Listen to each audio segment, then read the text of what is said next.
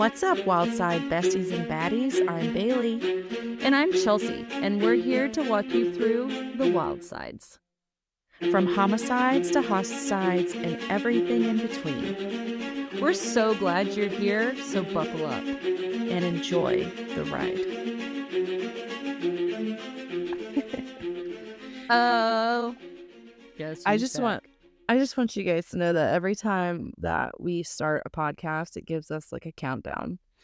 And Chelsea does the part from what is that? Wayne's, Wayne's World? World, where they do the three, two, one, and go. Go. That's really funny. So if you guys haven't seen every Wayne's time, World, then you really should because it's worth should. It. Is it worth it? Let me work. Let me it. work I it. put that thing Put down, thing it, down, and reverse, and it. reverse it. All Yeah, right. he so we are going straight back into our probably not favorite dude ever, the Bayou Strangler. Rondon. Ron Dumbass. Don. God, I hate this guy. He sucks. God. He's even worse than the dude off of Happy Gilmore, the one who's always like jackass and he fucks everything up. Mm-hmm. Ronald Mhm. Dominique's even worse than him. God, I hate this guy. Hate this Ron Dominique. Yeah. Like, did you did you see his Tommy Hilfiger 1997 polo shirt that he was in in all of his criminal pictures? God, No. It's like gold and maroon and hunter green. Tommy Hilfiger, stupid ass. I hate this guy. I know. You know, he's one of those guys that when you read through this initially, like part one, you're like, oh, poor Ronald. No, I do. I do feel bad for Ronald. When the victim count starts going up, you're just like, man, this dude's the worst. He really sucks. He's the And then- worst. And then you walk away from it and you process it, you you mull it over, and you're like, fuck this dude, man I hate him. I hate him. I, was I think no I wonder just you were a hate- social outcast. I mean, seriously, like I just hate people who prey on like pick somebody your own size. Like go after, you know, like these big ass 250 pound, you know, bench pressing. You know what I mean? Like make it an even fight. Like don't go Yeah. after these little skinny 18 year old kids. That I think Yeah. that's what pisses me off with this stuff. Like be a man. You know, like Well, and he pick on and somebody your own size. into it. So it's not even like I know. he just goes straight he just he he he manipulates and he tricks them into it and it's like our buddy armin the cannibal of Rotenburg when we were talking about him at least he was straightforward with it at least That's he was what like I mean. hey i want to do this weird nasty stuff are you are you open to that and people are like yes Yes. they knew what they were walking into Correct. Correct. but this guy I hate and this you'll guy. and we're gonna get into even some more details and you'll see how it's just gonna make you even more mad okay. Well, without further ado, I guess. So we're going to come back to part two, and we are going to jump to the year 2002. So when we left, we were still in the 2000s, and he took a break for the whole 2001. Mm. So I wonder what he he was had, doing. Ugh. I mean, he was probably like, you know, jacking off in his trailer, doing nothing with his life, right? And Doing so Bowflex. Doing Tae Bo. I think that's when Tae Bo hit the market. Billy Blanks, Doing Tae Bo. Bowflex and Tae Bo. Oh, Uh, I I'll don't tell you- think yeah. he was. Tell I you what he wasn't doing. Yeah. So writing he in was his reflection journal. Yeah.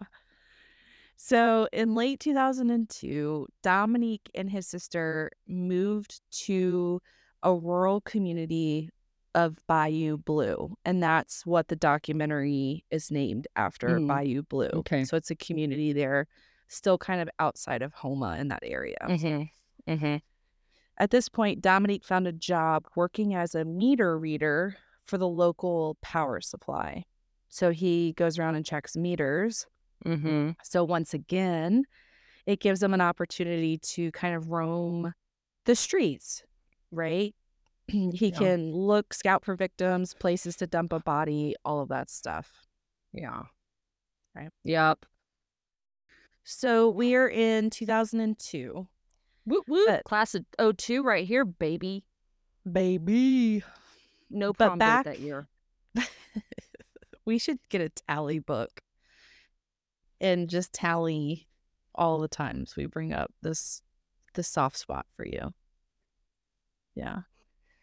So back in early October of 1999, Dominique had become associated with the 20-year-old Kenneth Randolph Jr. Mm-hmm. There Kenneth Randolph Jr. he had been prosecuted 3 separate times for child molestation. Mm, hate those guys. happened to live near Dominique's trailer park. So he had known him for a little under two years. So Dominique, again, this is arguably a smaller community. Circles overlap. People know people, right? Mm-hmm. Mm-hmm. In mid to late October of 2002, Dominique lured Randolph into his trailer using a very Dominique esque route, ruse. Gosh, Rouse's supermarket keeps messing me up. Mm-hmm. He told Randolph that a girl, not a woman, a girl wanted to have sex with him. And Randolph agreed and went to his trailer. Once in his trailer, Dominique attacked Randolph and killed him. He dumped his body in a field outside of the city. Randolph's partially naked remains were discovered on October 6th. So at this point, Dominique had a 10 month gap from Mitchell Johnson to Kenneth Randolph Jr., just under. So there was a pretty short, excuse me, there's a pretty long gap. Just under two weeks later, Dominique murdered yet again. So eh, I'm I'm gonna ask you a quick question. Yeah. I I have a lot of there's a lot of conflict morally for me on this stuff where I am like they are human beings first who deserve love and all this stuff. And then after that they are pedophiles and rapists and all this stuff. Do you have a little bit like do you have a hard time with I mean the people that he's killing like especially this last guy it's like he was he was sick too like it's like the sick eating the sick and part of me is like I don't condone that but at the same time I'm glad that he's not on the streets Right. going after little kids anymore. You know what I mean? Like, does does that make sense? What I'm trying to say? Do you have that conflict of like, ooh, I hate this so much because I believe that people are valuable. Each individual person is a valuable person, but there is this element of like, but you know what? I'm not fully sad that this person with this deviant behavior is no longer here. Yeah. That's that's a tough one. I I think I said something similar to this in the cannibal episode where I think that lots of people can be rehabilitated. You Mhm. know, I've in my job profession, I've worked with uh offenders. I've worked with you know, boundary violating behaviors and addictions right. all types of addictions. Um, and so I think that a lot of people can be rehabilitated, but I feel like there are there's a percentage of the population that just cannot, Yeah. right? No matter how much money and research and interventions you throw at them, they're just not going to change. And Yeah. I know. I just struggle me- with feeling I struggle with feeling empathy or sympathy yeah, for some of these people. Sorry, continue. What do you mean? You, you like you you don't like that you feel sympathy for them, or you wish you had more sympathy? I wish I had more sympathy. I Oh, wish I had well- more sympathy because I struggle with again sticking with this I believe that they are people first and all people deserve love and all this stuff. But like I said, like with this last victim where it's like he was a known pedophile, you know, and I'm I'm just like, God, I hate that. I really can't. Pedoph- pedophilia is hard one for me as well. yeah. But yeah, I mean, and I and I think it's one of those things that um how do I say it? I think it's one of those things that like it's easy to maybe tap into your empathy until it hits closer to home. Like if you were to ask the Mhm. victims of these families, right? Mhm. They'd be like, fuck that guy. Right. Right? Right. Because it's so it's so personal at that point. Yeah. But it's hard. I mean, I I think that a lot of people don't have empathy for the people in society who do these awful things, especially when it comes to Mhm. children. I mean, that's why Mhm. there's a hierarchy even in prison. Like even murderers, convicted murderers are like, fuck that dude. He's a he's a child killer or he's a a, a Yeah. pedophile and they'll kill him. Jeffrey Dahmer was killed by a man in prison who was like gross. I mean, I know, I know. It's, I'll digress, but like I said, the these this story in particular, there's just it's hitting a lot of like, ah, I hate that guy, and I hate this guy that he killed as well. Like I don't like that guy either. Yeah. Yeah. So, like I said, once in the trailer, Dominique attacked Randolph and killed him and dumped his body. And Randolph's remains were found partially, partially nude. Okay. Mhm. Just under two weeks later, so two weeks after killing Kenneth Randolph Jr., Dominique murdered again Okay. on October 12th, 2002, in the late evening. And this one is really sad to me. I mean, they're all really sad, but mm-hmm. Some of the victims' families shared more than other victims' families. And so I Mhm. think you have a little bit more of a personal connection with the ones that give you background. Right. But this victim was 26 year old Anoka Jones. Jones was minding his own fucking business, riding his bicycle home when he was approached by Dominique. Mm-hmm. Dominique made him a proposition, a proposition that was financial in nature. So when Jones got home, he put his bicycle inside the house and his girlfriend was home. And he shared with his girlfriend that he was going to hang with some friends. And she didn't really think anything of it. This was the last time she saw Anoka. After Anoka Jones left, he went with Dominique. Dominique brutally attacked him, raped him, and killed him. Jones's body was discovered several hours later under an overpass. So this is one of the victims, like a lot of the victims that regarded themselves as a, a heterosexual male Uh-huh. and Dominique could read that. He could kind of read if if these men were homosexual, maybe bisexual, heterosexual, and so he would change it up depending on what this individual needed. So it's the most predatory mind that you can think of. Yeah. Yes. So Jones was the first victim of Terrebonne Parish. So this is now the fourth parish in which Dominique had murdered and disposed of the bodies. And so it's it's complicated, right? Because there are so many different parishes involved in sharing Mhm. information. Mm-hmm. Dominique, you know, this guy tended to prey on individuals that struggled with addiction because it would make them more vulnerable. right? So he didn't go after these strapping, stable guys, um, because as we know, like addiction really eats away at you. It, it affects your state of mind, your decision making. Mhm. Most of Dominique's victims were homeless. Many of them were sex workers, struggling with substance abuse issues. In other words, he went after men he felt society wouldn't miss.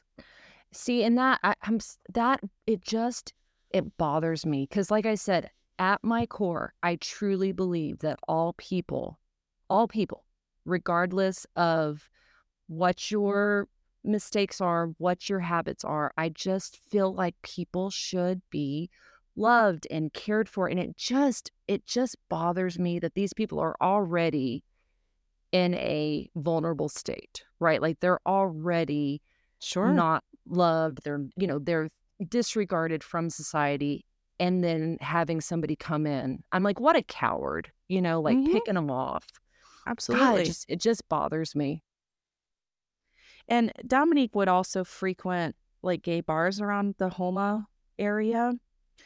And so this is we're kind of getting into his mo and we've i left it at this point because we could see the mo building in the 1st part Mhm. and now we're going to really like hone in on that. And so he would frequent these bars he would spark up conversations with other patrons of the bar and he would be able he learned how to target these men. He would target men he thought who would be willing to have sex for money or Mhm. he would lure straight men by setting up fake drug deals so if he knew that they recreationally or Right. habitually used drugs after dominique's arrest he also admitted and and he used this a lot as he progressed in his mo is he would show these men a picture of a woman right and he Mhm. would tell them that he was willing to pay to watch them engage in sex. So he'd go up to these guys and be like, Hey, you see this woman? Sometimes he'd be like, It's my wife, even though he didn't have one. Or it would just be like somebody that he knew who was like kinky and out for a good time. And these guys were like, Hell yeah, fuck yeah. Right. Mhm. Mhm. And and and so before killing them, Dominique had he would reportedly he would bring them home and he had the intention of raping and murdering them. That was his Mhm. intention. Mhm. And it's important to note because we've hopefully you guys have Googled Ronald Dominique's picture by this point. And some people are going to be like, how did this man overpower these other men? I, I don't mean to laugh, but I mean seriously. Yeah. So in in order for Dominique to overpower these men and for for them to go willingly, he must have been presented as an unassuming, non-threatening guy. He was overweight and he was seemingly pretty unhealthy. By the time his arrest came around, he used like um a cane to help him walk. Like he just he was not healthy. He was very very overweight. And on one of the one of the documentaries that I was watching, Michael Glasser, who was a, a part of the Kenner Police Department, he was even quoted as saying, "He he wasn't scary. He wouldn't scare anyone. I was kind of taken aback by someone who looked like he did, would be capable of committing all of these offenses that he was accused of. He was the most unthreatening individual I could think of." And I think Dominique used that and weaponized that Right? as an advantage for him against these other men. He seems inoffensive, right? Non threatening, even meek by many reports from people who knew him, adding that he was just like this normal Joe, this ordinary guy. And and a lot of people even said he was a pretty friendly guy, you know, like he liked helping people. So there's like a super Dr. Jekyll and Mr. Hyde with this one, like there is with all of Mhm. them. right? Yeah. So Dominique's behaviors and the image he projected to people is not surprising. He was behaving as a sexual predator who wanted to continue exploiting the trust of vulnerable men, period. Mhm. Right. And something you said earlier, Chelsea, was interesting about, I don't remember exactly what you said, but it was about like connection. And we were talking a little bit about intimacy. According to criminologist Brian Frederick, the only way Dominique could feel intimate with someone else was by, quote, holding them at gunpoint, tying them up, and then forcing himself on them, end quote. Like this mean, I guy could- didn't. I could think of a couple of different ways that you could maybe, perchance, feel some intimacy, dude. Come on. Well, sure. I mean, I'm not saying that. Yeah, Like, I think that I this know. criminologist, yeah, I was just saying, like, in Dominique's brain, that's how he, I don't know, filled his cup of, of what Yeah. connection, power, Right. self esteem. I mean, whatever the fuck, you know. Most people like get their hair cut. You know what I mean? yeah. And most people like go to the fucking gym, you know, or get on Happy some hour. medication. Happy. Yeah. Yeah. Talk to So- a therapist to create a connection. I don't. I know, and it's so easy. We talk about this all the time. It's so easy for us to be like, "Oh, well, what you could do, what I would do," and I think it's because we ah, there's just an element that we don't you don't get if you're not a sociopath, if you're not a psychopath, Yeah. If you have a normal functioning brain, Uh-huh. you just don't get it. And to Yeah. them, that might have been what he thought was his only option for Yeah, some somehow- weird, twisted way. Yep. Yep. For sure. So, as I mentioned before, after Dominique bribed these unsuspecting victims to his home, he would attempt to tie them up. So, tying them up was a huge part of his MO. I personally think it's about it's about power and also he wouldn't have been able to overpower them if they were not tied up. Yeah. So I think it was a necessity for him to go from Right. point A to point B. So what what's really interesting about this is when some of those men refused to allow themselves to be tied up, Dominique would just let them go. He'd let them go. Even at times releasing like some of these victims, not the the murder victims, but these other men that he lured to, you know, his trailer if they're like, fuck no, dude, you can't tie me up, he would let them go. Isn't that the weirdest thing? I mean, I'm glad he did, but it's so Right. weird.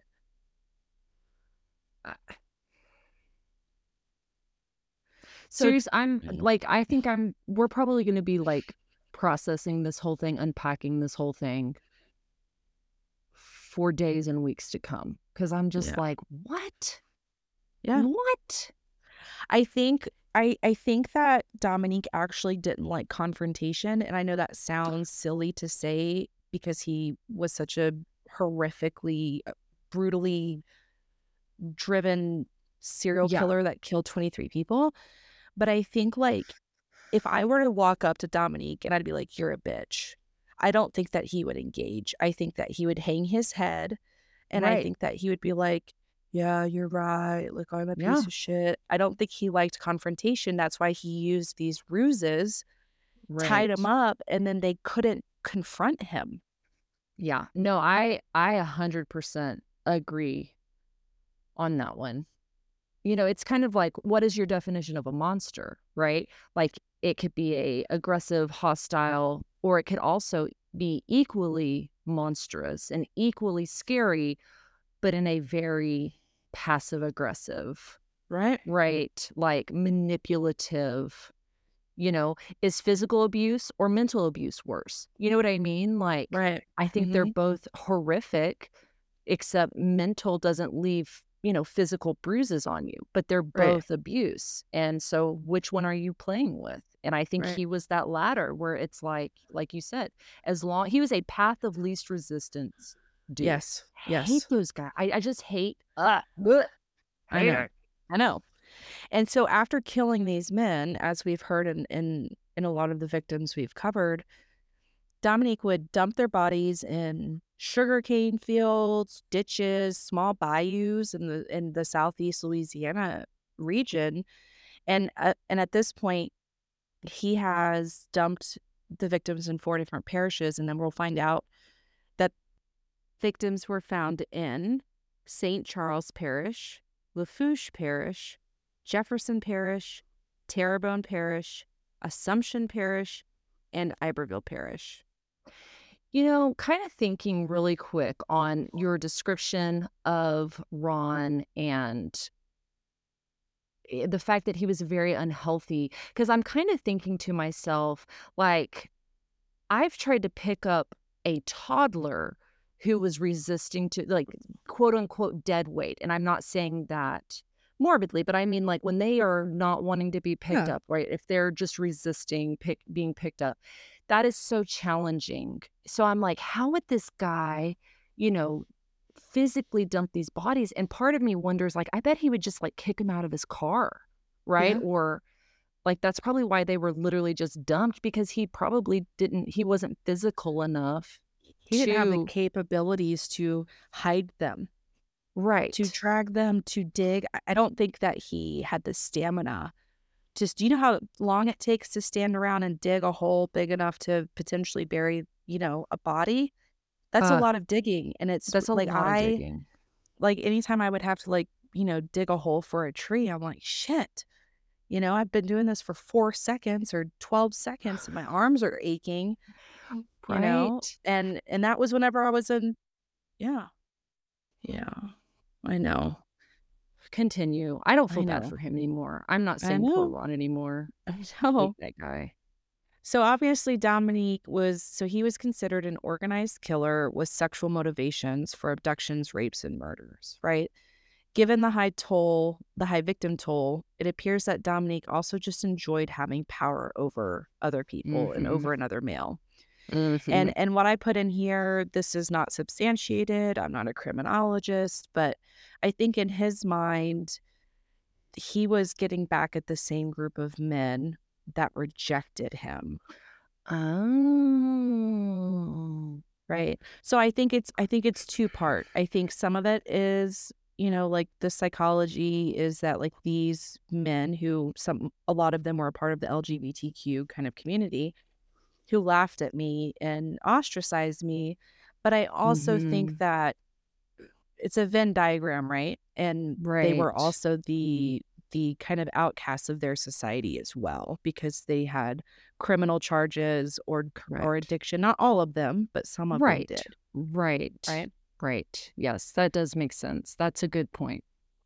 So in 2002, Dominique moved from Thibodaux, Louisiana to the Bayou Blue area of Houma.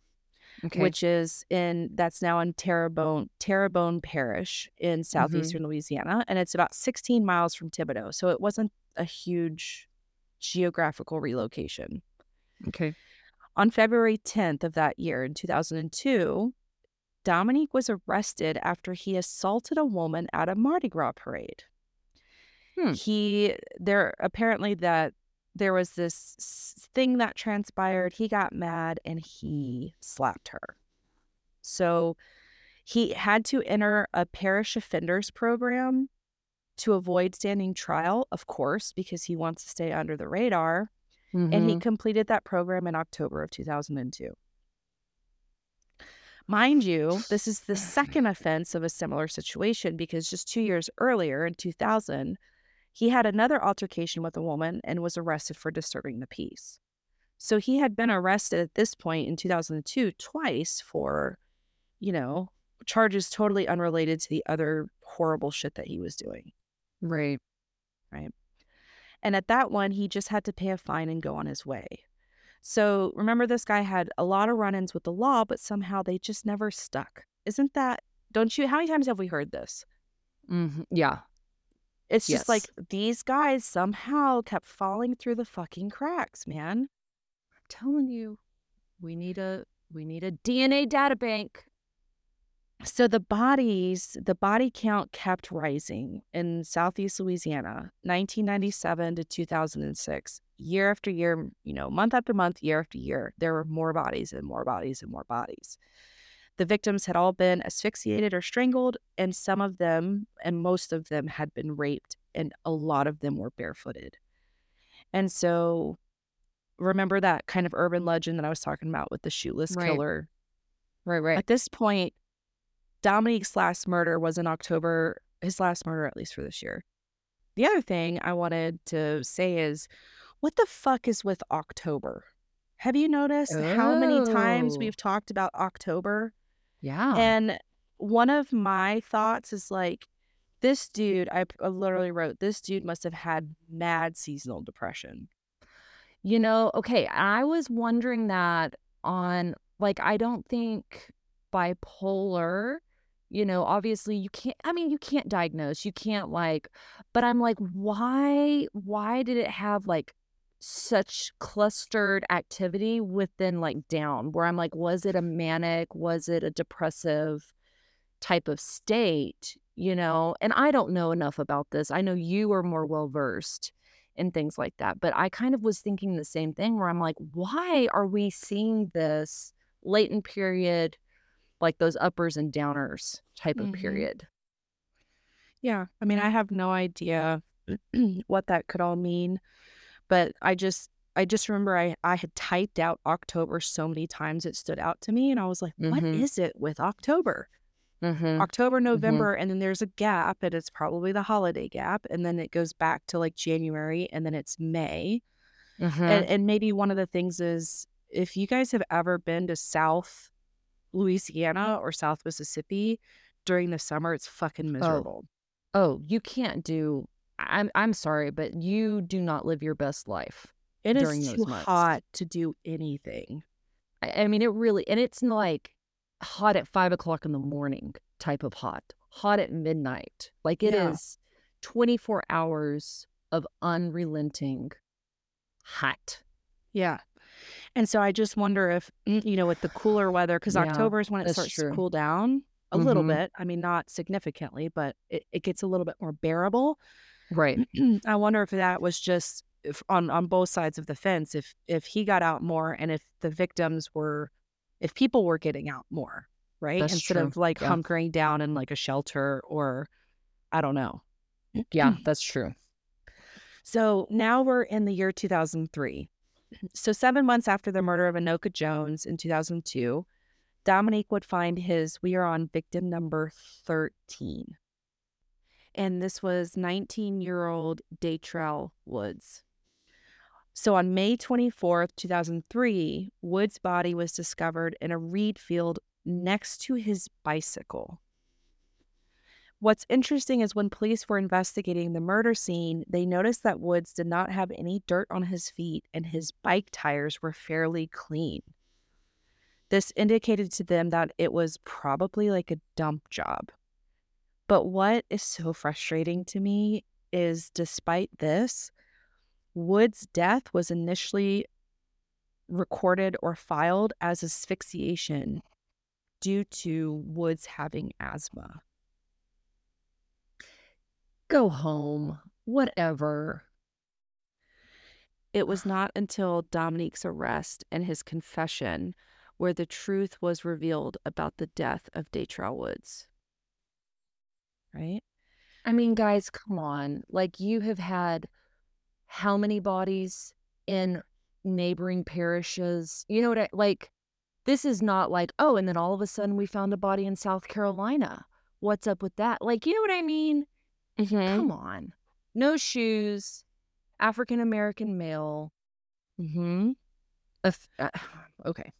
Well, I mean, I wrote because of what I just said, I I feel many of these victims who are mostly black men were treated as junkies, petty criminals, or sex workers, and were likely not given the same attention as other victims of ethnic or societal differences. Right? So if we and that's that's another reason why I think this whole thing pisses me off because let's look at Ted Bundy, right? And Mhm. he killed probably close to the same amount. I can never remember like Mhm. the actual number, but Mhm. those were all like white pretty girls in the 70s and 80s, right? Mhm. And so we're talking about black men in South Louisiana in the late 90s, early 2000s that most of them, not not even all of them, but most of them had a history with addiction, they had petty criminal charges on their records, and they had turned to sex work for survival, Right. you know? And I just I think that that is the reason um, I read somewhere and I can't I should have written it down and I apologize for not doing it, but I read somewhere that someone that there was a journalist who was starting to track this and he was in one of the parishes Mhm. and they and he offered to like a national coverage provider and they're like yeah we're not interested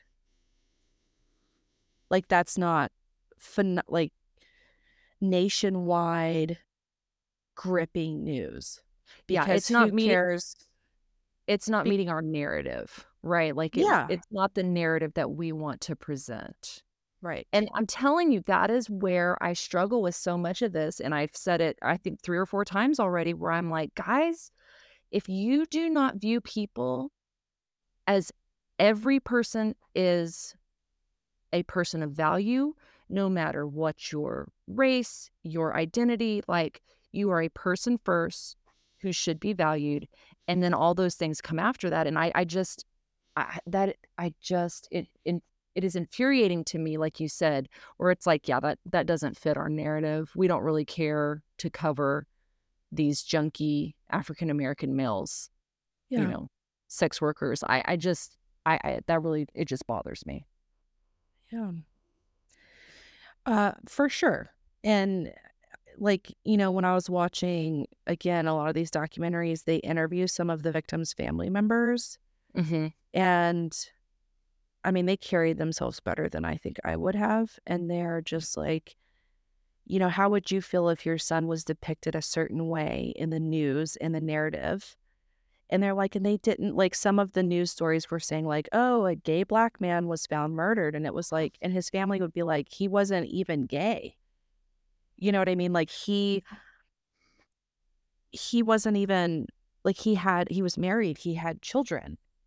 And, Right. and so it was just, and I saw that a lot. I mean, I saw in, in my research, it was a lot of, and I think half of it is to report again, going back to the MO, it, it kind of needs to be identified. Mm-hmm. But some of the reporting was very much just kind of like a labeling. You know what I mean?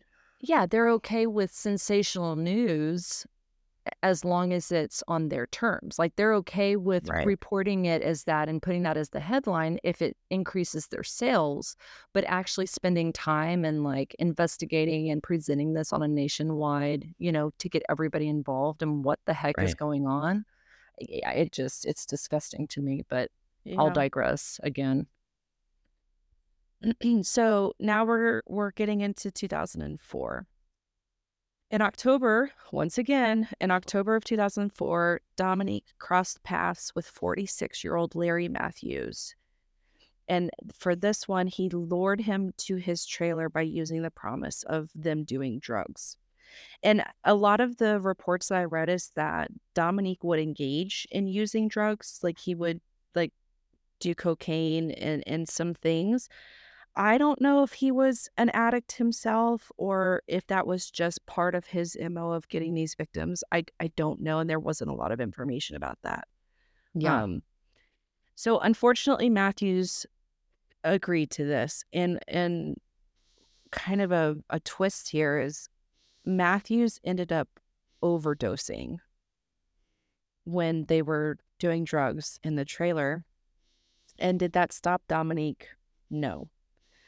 Dominique, so Matthews overdosed. He was unconscious. Dominique proceeds to brutally rape him while he's overdosed Mhm. and then strangles him to death. So once he was done, he dumped Matthew's body 20 miles away from his trailer. It took a little bit longer for Matthews to be identified because, and this just fucking breaks my heart. Like, you know, I have a soft spot for addiction. Like, Mhm. I just, I love, I just love working with um, people who struggle with addiction.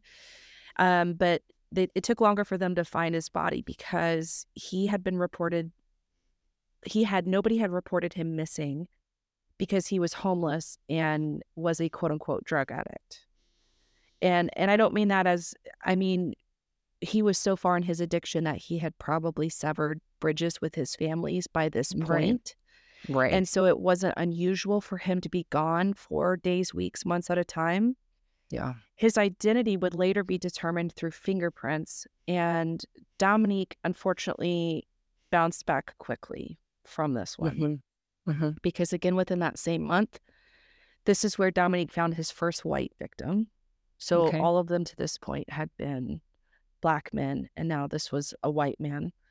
And it was 21 year old Michael Barnett, whose body was found on October 24th, 2004. S- similar MO, dumped him. And I, I couldn't find a lot of information. Like I said, some of the victims I could find a lot of information about, and some of them, they literally just gave me an, a- an age and a name. Right. Right. So now we're getting into 2005. So finally, finally, in March of 2005, a task force was created due to the likelihood that a serial killer was active. Okay. What is two, 97 to 2005? Seven years? Eight years? What is 1997 to 2005? Yeah, 2005. Yeah, Eight eight, years. years. Something yeah, like that. just shy of a decade. And I put in all caps, I mean, yeah, by this point, Dominique has collected 15 victims. So 15 victims in, and they're like, you know, guys, we should probably start a task force to figure this shit out. I Mhm. also read at some point that like the because I don't really know how this stuff works, but the the that there were parish uh, sheriff departments from different parishes that had requested Mhm. additional funding for this, but the state had declined it. So I don't want to Yeah. like I don't want to finger point at the actual investigators in these cases because they had to walk through just as much red tape. You know what I mean? Yeah, you know, so that's that again is the reality of a lot of stuff, right? Where it's like, why don't we make changes? Why don't we implement, um, you know, laws or changes or protocols? And again, it requires time, and more than that, it requires money, right? Louisiana is not really known for being the richest state in the continental U.S. Well, and I also think like on this note, I believe that investigators get into this because they have a passion, right? hmm hmm And are there good and bad ones? Yes, like anybody in any niche of anything. But it Mhm. also probably looks pretty fucking bad to the state of Louisiana to have this white guy going around collecting black victims, Absolutely. right? That is not a good narrative to have for the tourism industry in Southeast Louisiana that's outside of New Orleans. which is what keeps that area alive. Like that Correct. truly is their bread and butter. Correct. So I think that a lot of times, like it's easy to blame investigators because we have a face, but Mhm. we forget that there are so many, there's so much bureaucratic minutia on so many different levels that it's easier to find blame with a face than with this unidentified, you know, entity that's behind the curtains, the Wizard of Oz, right? correct. So, this task force was made up of Louisiana State Police, the FBI, so they had finally invited the FBI in, hmm and nine of the South Louisiana Parish Sheriff offices to investigate the murders amongst the parishes. Captain Don Ferret with the Terrebonne Parish Sheriff's Office and Captain David Thornton with the Jefferson Parish Count Sheriff's Office. Man, that's a tongue twister. They were all part of this task force, and they were two key players in the investigation and eventual arrests of Dominique. hmm hmm The task force was informed that the victims were homeless men looking for sex work and drug abuse. hmm So, same thing. I think we've kind of argued our point on that. Right. The next month, which is now March of 2005, while the task force was hard at work, working across parish lines and trying to identify this urban legend of the shoeless killer, yet another victim was claimed by Dominique. And this was 22 year old Leon Lorette in February of 2005. Okay. He was literally reported in articles as quote unquote an alcoholic vagrant. And that's what I mean. It's like uh so it's it's so interesting because this area around the Houma area is not too big. A lot of people know each other. This is another overlap of victims that I was talking about earlier.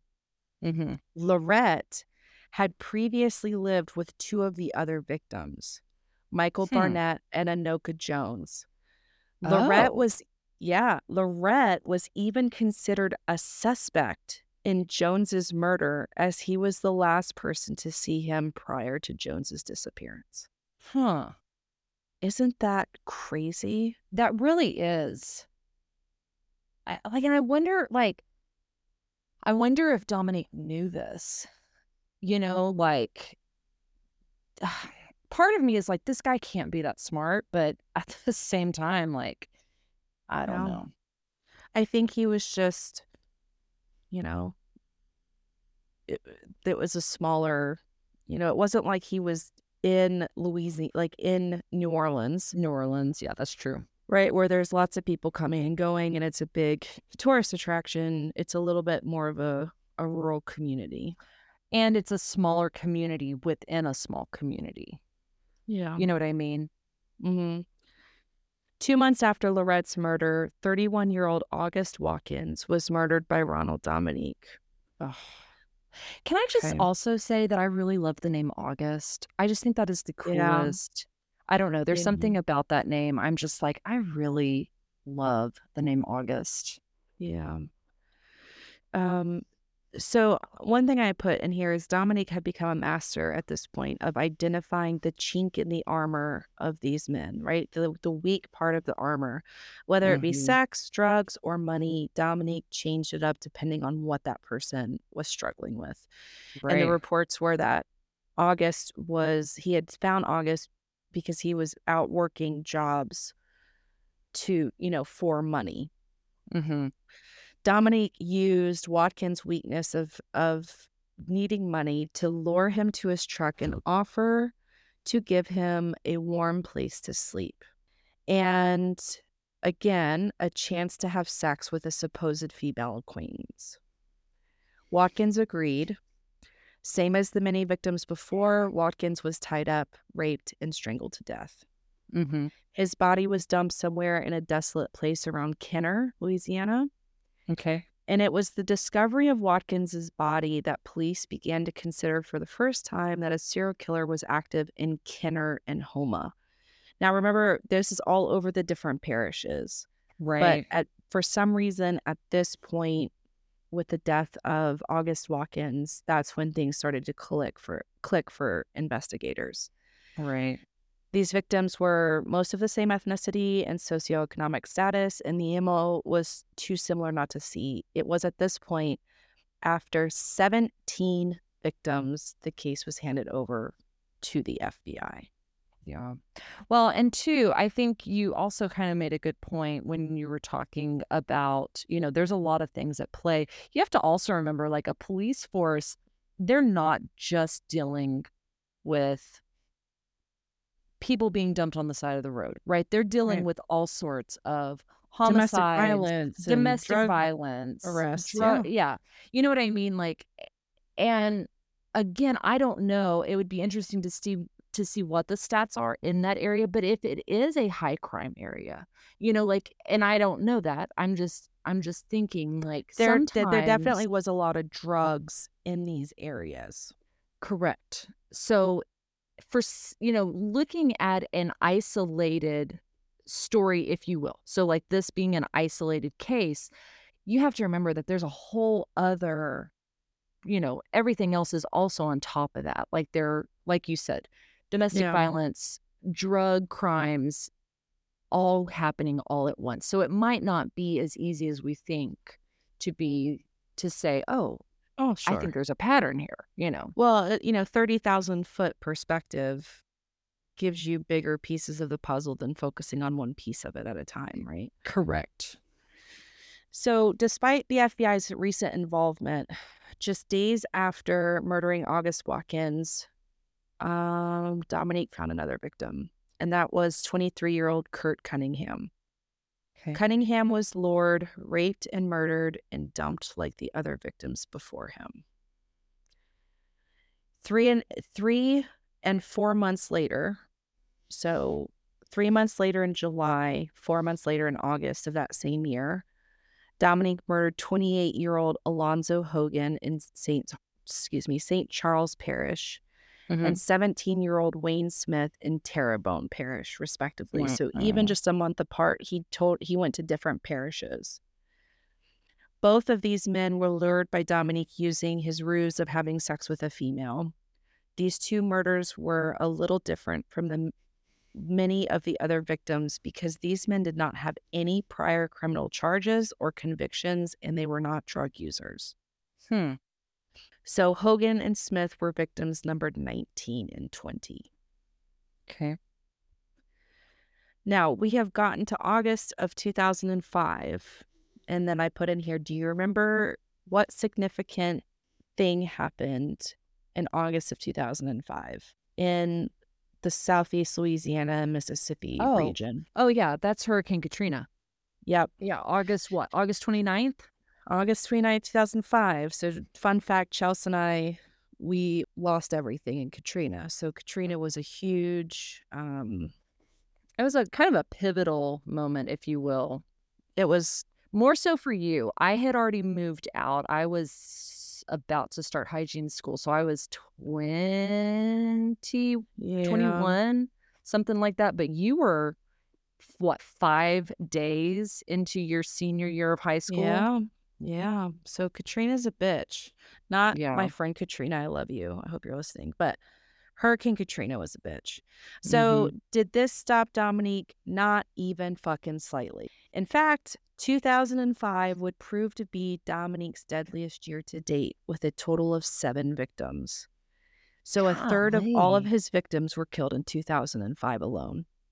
In September, so just what Yeah. days, weeks after Yeah. Hurricane Katrina, Dominique was, and I wrote this, driving his shitty little black fucking pickup truck when he came across a 40 year old hitchhiker named Chris DeVille. Chris was trying to hitchhike out of Napoleonville following Hurricane Katrina, right? So this guy was not a, he wasn't he wasn't a an outcast in society. This guy was literally probably trying to f- locate relocate after Katrina Yeah. and Dominique comes driving up, sees him, offers him a ride, right? After brutally attacking, raping, and strangling DeVille, Dominique dumped his body in a reed field. And what is so sad about this is it took about a month for his body to be found. And by that point, rodents and birds had eaten his body and it was just skeletal remains. Golly. DeVille's wallet and ID were found near his body, so that gave them an idea. And Right. so they were able to verify his identity by dental records. According to an article in Houma Today by Robert Zullo and Matthew Pleasant, later on at the trial, DeVille's sister was quoted as saying, The nature of what he did and how he left my brother's body in a cane field for rodents to eat at him he left us with nothing, nothing. We had to bury bones. It's just complete disregard. And I hate it.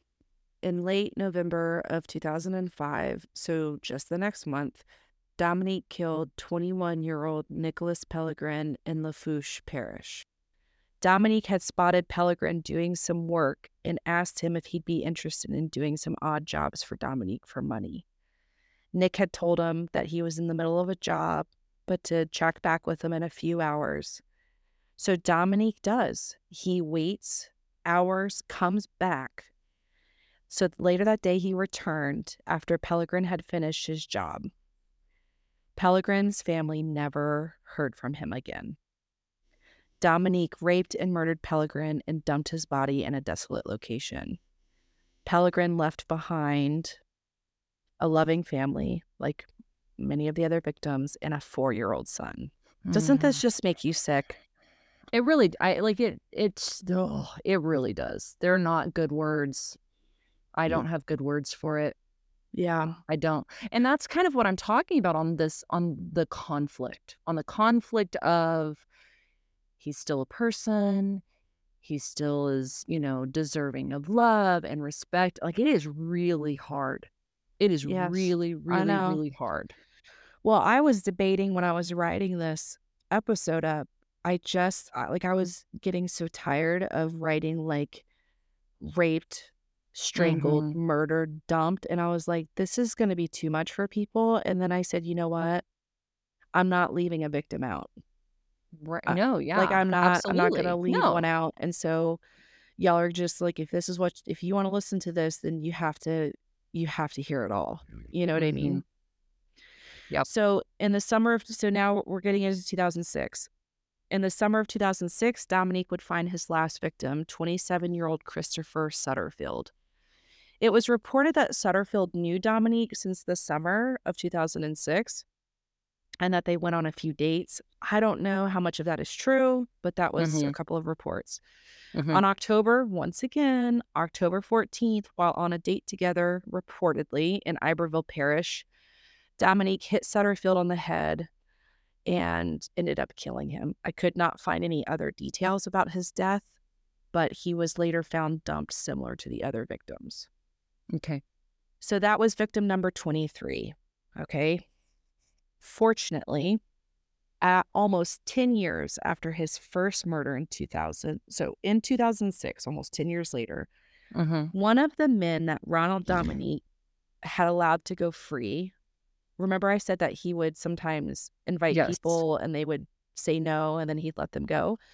One of these men was a man named Ricky Wallace, and he's the only known survivor, really, of of this serial Mhm. killer. Mm-hmm. And arguably, he is the reason that Dominique is behind bars. good job, Ricky. Good Yeah. job. So Ricky, again, kind of down on his luck. He was living in a homeless shelter. He was on parole. And and I bring that up for a very specific reason that I'll get to. So get this shit.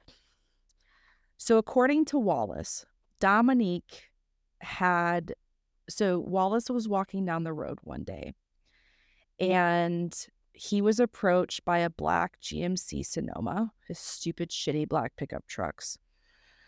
Um, he was approached by Dominique. Wallace reports that Dominique showed him a picture of a woman. Now, this right here is another thing that really fucking pisses me off. It was also identified in a lot of the documentaries and reports that I read that Dominique would sometimes use picture of women he knew. Okay. And so one in in this specific encounter, he used a picture of his niece. No. And not only Oh. that, not only that, but I also learned that adding to his ruse, Dominique would present this proposition, but also add that the woman had a history of sexual abuse and she was the victim of domestic violence and was afraid of men. And that's why he would have to tie the men up. You know what? So we talked about Armin and how I was like, I am so glad that he gets an hour of sunshine a day, that they get to walk him out, right? Like our first podcast talking about Armin. You know what?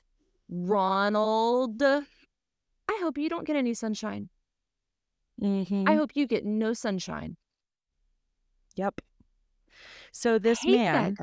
I know. So this man, Wallace, again was walking down the street minding his own fucking business, just trying to do life. And he gets approached by Dominique holding a picture of his fucking niece, saying, Hey, and and he would oftentimes also say, like, it would be a white woman in the picture, and he would say, She wants to have sex with a black man.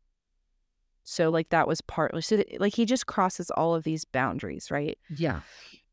And so, you know, Wallace, I guess, who maybe initially was like, shit, it's my lucky day. Yeah, I want to like have sex with a woman for, you know, whatever. So he gets in the vehicle with Dominique and drove back to Dominique's trailer. Wallace said that he was told by Dominique that the woman wanted to be tied up, right? Um, but he would, so whenever Wallace stepped into the trailer, it was like his spidey senses kick- kicked in. So he noticed Uh-huh. gay porn magazines all over. Uh huh. And Dominique was like, Oh, like you're going to have to be tied up. And Wallace was like, Fuck that. I'm not Right. doing that. And walked out. Now, two different reports on the same incidents. Instance. One says that he walked out and just left, and Mhm. Dominique just let him go. Another one said that he told Dominique, No, I'm not doing that. And you need to take me back to where you picked me up. And Dominique did. So I don't know which one, Right. but again, he he walked in there and saw this stuff because like no offense if you have gay porn magazines, that's not the point. But obviously that ruined the ruse because this guy he, he something in his head clicked, Wallace, and he was like, This is for me. This is not for me to have sex with a woman. You get what I'm saying? Right. Yes. Yeah. Right. And so he was just like, oh shit. And his brain clicked, his spidey senses kicked in. He was like, hell no. Mhm. So Dominique did nothing to stop him. So Wallace, putting this incident together, and he had also known one of the victims before, like again, overlap. Mm-hmm, hmm He had this on his mind. And by happen happenstance, his parole officer was like, Do you know anything about like what's been going on? Oh, about what's been going on. Yeah. And Wallace, right? Because again, through the grapevine, there was this urban legend with the shoeless killer he knew one of the victims. I don't know Mhm. super intimately if he knew him, but he knew of him. Right. And then this weird situation about this fucking weird ass dude in a shitty black truck was like, hey. yeah. And so he put this together and he reported it to his PO. Good job, Ricky. Yeah. So Wallace, so the PO reported it to investigators. And Wallace was even able to remember where the trailer was, which was on Bayou Blue Road in, in Houma. So I put shout out to this parole officer because they actually did something about it. Right? Yes. Yes. Like good job that, you know, his that Ricky was like, Hey, this this happened, this Yeah. is wrong. And he was like, Oh shit, we need to notify um Yeah. you know, I can't remember what parish I'm in because they're all kind of running together. at this point. right. So police did not have a warrant at that point to search his trailer, but they had Ricky Wallace show them where his trailer was. hmm And at this point, reports were that Dominique had split to a homeless shelter in Houma. And later he would say, like, he knew that an arrest was coming, right? Like, it, Mhm. he could feel it starting to change. Right. So they didn't have a warrant, so they couldn't search his home, but they walked their asses across the street in front of that trailer, opened the fucking mailbox, and found mail with Ronald, Joseph, Dominique on it. And Hmm. that was their first solid lead in this case. wow. Yeah. So, yeah, it's really amazing what that man was able to do, what Wallace was able to do. Because, like I said before, thanks to him, I think that is really what brought Dominique in finally. Now he had not. He had not had a previous encounter No, with Dominique, correct? from not from, yeah, from my understanding, no. He, But he, just knew knew some of the victims. Yeah. And s- that was the rumor mill. And then paired with what his experience was or almost was, right? Mm-hmm. That's what put the things together in his brain. And he told his parole officer. Hmm. man. Yeah.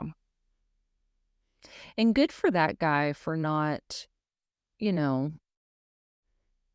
I don't know, not because I, I, okay, I feel like sometimes as humans, we're like, well, we don't want to judge. We don't want to, you know, we don't want to judge people. We don't want to assume the worst of somebody. Like, good for him for being like, nah, no, this, there's something wrong.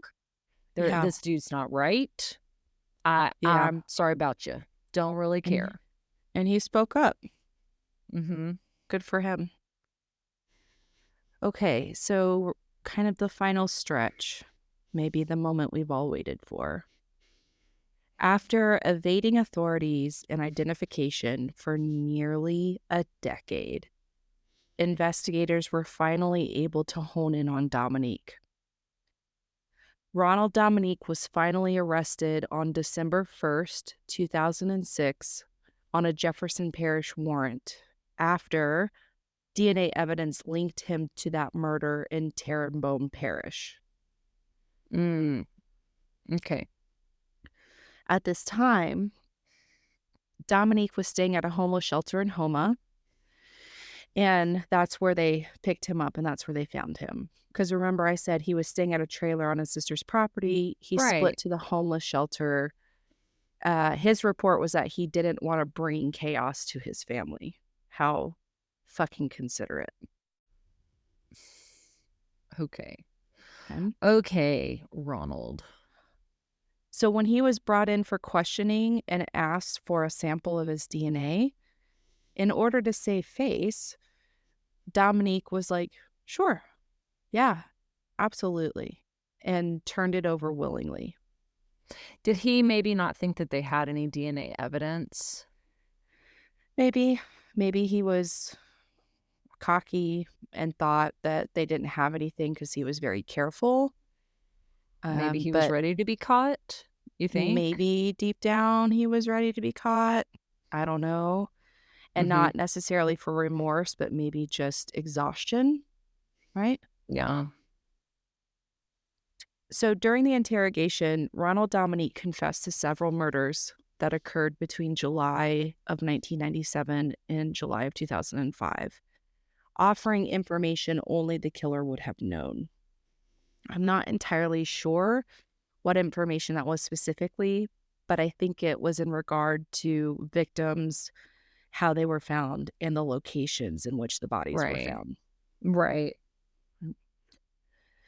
It would soon come to light that Ronald Dominique had admitted and followed through and carried out the murders of 23 men, making him one of Louisiana's most prolific serial killers in history. Uh, armed with DNA evidence, Louisiana prosecutors were able to charge Ronald Dominique first for the rape and murder of 19 year old Manuel Reed on May 30th of 1999, who was Dominique's seventh victim. This a second charge was the murder of the fourth victim, 27 year old Oliver LeBanks, whose body was discovered on October 5th, 1998. Mm-hmm. Due to Dominique leaving DNA evidence on these two men, it fortunately set the stage for his demise. So not only did they now have Dominique's confession, but they had DNA tying him to these two murders. Mm-hmm. Dominique pled guilty to murdering eight men Michael Barnett, Kurt Cunningham, Chris DeVille, Alonzo Hogan, Leon Lorette, Nicholas Pellegrin, Wayne Smith, and, August, and August Watkins. Not surprisingly, he did plead guilty to first degree murder in an attempt to avoid the death penalty. Mm-hmm. Do have we talked about this? But do you know that the U.S. is one of the few countries that still allows the death penalty? Didn't know that. Yeah. So it has been.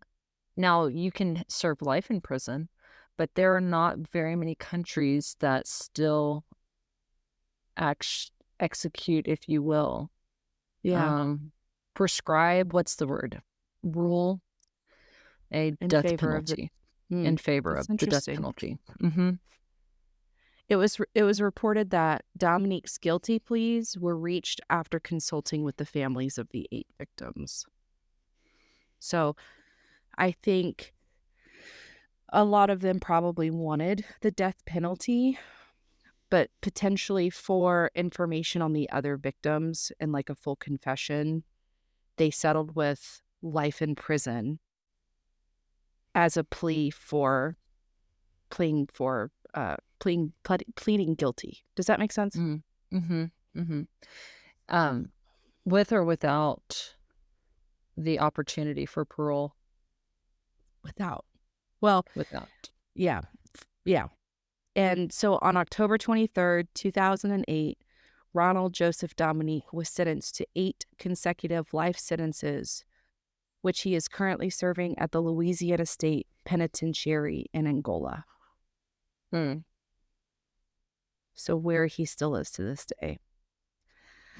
So, just as a recap,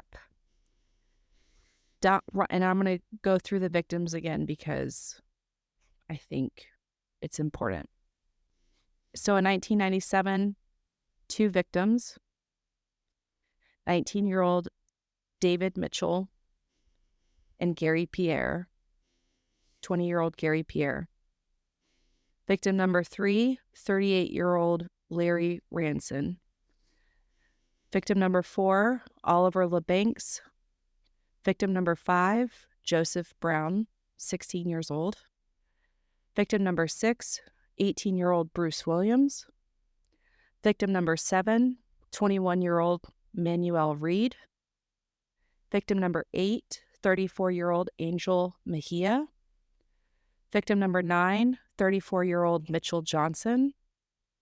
Victim number 10, 23 year old Michael Vincent. Victim number 11, 20 year old Kenneth Randolph. Victim number 12, 26 year old Anoka Jones. Victim number 13, 19 year old Detrell Woods. Victim 14, 46 year old Larry Matthews. Victim 15, 21 year old Michael Barnett. Victim 16, 22 year old Leon Lorette. Victim 17, 31 year old August Watkins. Victim 18, 23 year old Kurt Cunningham. Victim 19, 28 year old Alonzo Hogan. Victim 20, 17 year old Wayne Smith. Victim 21, 40 year old Chris DeVille.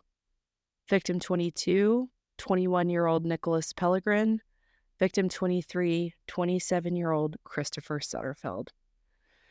The 23 individuals who whose life was taken too soon by asshole Ronald Dominique, aka the Bayou Strangler.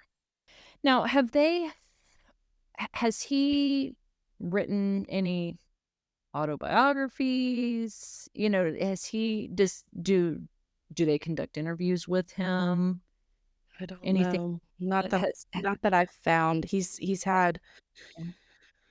I didn't find any interviews or anything like that. Just some documentaries. Um, like has he also... has he has he said why? Has he ever was there any information as to exactly mm. what was going on? Has he ever made any comments? I don't think so. All I found was that Dominique, during his confessions, for just about every one of the victims, it was essentially I felt in danger for my life and it was kind of like self defense. And so I strangled them and I dumped their bodies because I was scared. Oh my gosh. Yeah. so I will attach a picture of the 23 victims of t- the D- Ronald Dominique's victims. And I will also attach a picture of Ronald Dominique for, I don't know, for so you can look at them and know how easy it would be, I suppose, in my brain, how easy it would be to not to be able to look at this guy and be like, oh, totally safe, totally fine. You know what I mean? Mm-hmm. He wasn't a one-eyed, one-horn, flying purple people eater, purple, right?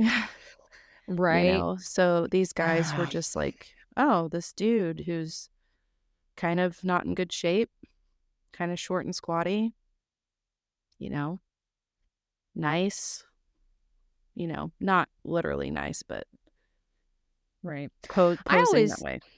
Like, I get it that it's a redundant and rhetorical question, but I, I just always, I just always have to think like, were they going against their better judgment. And obviously, that's not something you can ask, but I feel like that's something that you hear a lot, kind of with um, Ricky, how he was like, yeah, there just was something wrong. Like, this mm-hmm. was just because we've all well, been around people where it's like, you know, I don't know what it is. This, it just doesn't really seem right you know, or because like their gut was telling them right, right, that there was danger. I think a couple of thoughts on that. Number one, I don't think that men in our society are are really taught that as much as women are. That's true. Right? Cuz I remember mom having a conversation with me when I was I don't know, 12, 13. And she was like if you ever get attacked in public, just go dead weight. Just totally give out and start screaming. And if they threaten that they're going to kill you and your family, they're probably going to do it anyways. Mm-hmm. So just attract as much attention as you can and don't get in any vehicles. Like die mm-hmm. before you get there because you're going to die anyways. Yeah. Yeah. And I remember her having that conversation and then the other thing is, you know, we have to remember that some of these victims, I, I, don't have a number, but some of them were actively engaged in drug use, and that shuts down right. your frontal lobe. Right. And so it shuts down some of your ability to really tap into picking up data subconsciously mm-hmm. and saying, hmm, this is right. probably not a good situation. Right. or they were desperate. Right? Yeah. Yeah, their need to fulfill whatever it was, money for more Or drugs a nice or a, and a chance to stay in a in a safe home for a night. Like he yeah, exactly. Like once. whatever whatever it was superseded any other red flags that might have been there. You know, and I think Yeah. that's uh, that would that's a good I would I would kind of love to hear um, you know, almost like open up a forum and just how common is that in your household as far as do you like in our household growing up it was always like listen to your gut you know Mhm. listen to your instinct like we bo- we both come from parents both of our parents who were very in tune with the world around them Yeah. and I we just I just remember talking a lot about this idea, this phenomena of like, I don't know, you got to listen to your gut. You got to listen to your Mhm. instincts. You got to pay attention, pick up on the social cues, like have an eye for that. And like I said, I don't know. That would be interesting for me to to find out is that a normal thing in a lot of households? You know, do a lot of people talk about Yeah. intuition and you know, viewing people through a more detailed lens, if that makes sense. Yeah, totally. So it would be interesting, you guys. Send us an email, you know, post some comments and see what you think about that. And I know that that was a heavy case, and Ronald Dominique is a teenage dirtbag. He really is. I there's really not. Like I said, I think I've said it a handful of times. Like there are really just not adequate words. It just it's just make it just makes you mad on a bunch of different levels. But honestly, I love I love that we are in a day and age where I feel like we can bring some um shed some light on a topic like this because I think it brings some justice to the families. Um, and I hope hopefully, so. You know, getting some information out there, like maybe by listening to stuff like this, you it is now on your radar, right? Like if you're in a social situation where you're just like, yeah, you know, I don't know, this this doesn't seem like it's adding up, you know, listen to that. You know, Mm-hmm. and don't just assume that everybody is has your best interest at heart. Yeah. Well, we appreciate you guys for tuning in and listening. In case you haven't heard it today, you are loved, you are valuable, you are worthy. And then hopefully we will Catch catch you you. on the flip side. Bye, guys. Hey, Wildcide Tribe, don't forget to follow us on Instagram and Facebook at Wildcide Podcast. Make sure to tune in on Wildcide Wednesdays. New episodes will drop each Wednesday at 6 a.m. Eastern Standard Time. We would love to hear from you. So if you have a wild case recommendation, email us at wildcidepodcast at gmail.com. That's wildcide with a C. Or share your thoughts in the comments comments below. As always, if you haven't heard it today, you're loved, you're worthy, and you're valuable. And we'll catch you on the, the flip, flip side. side.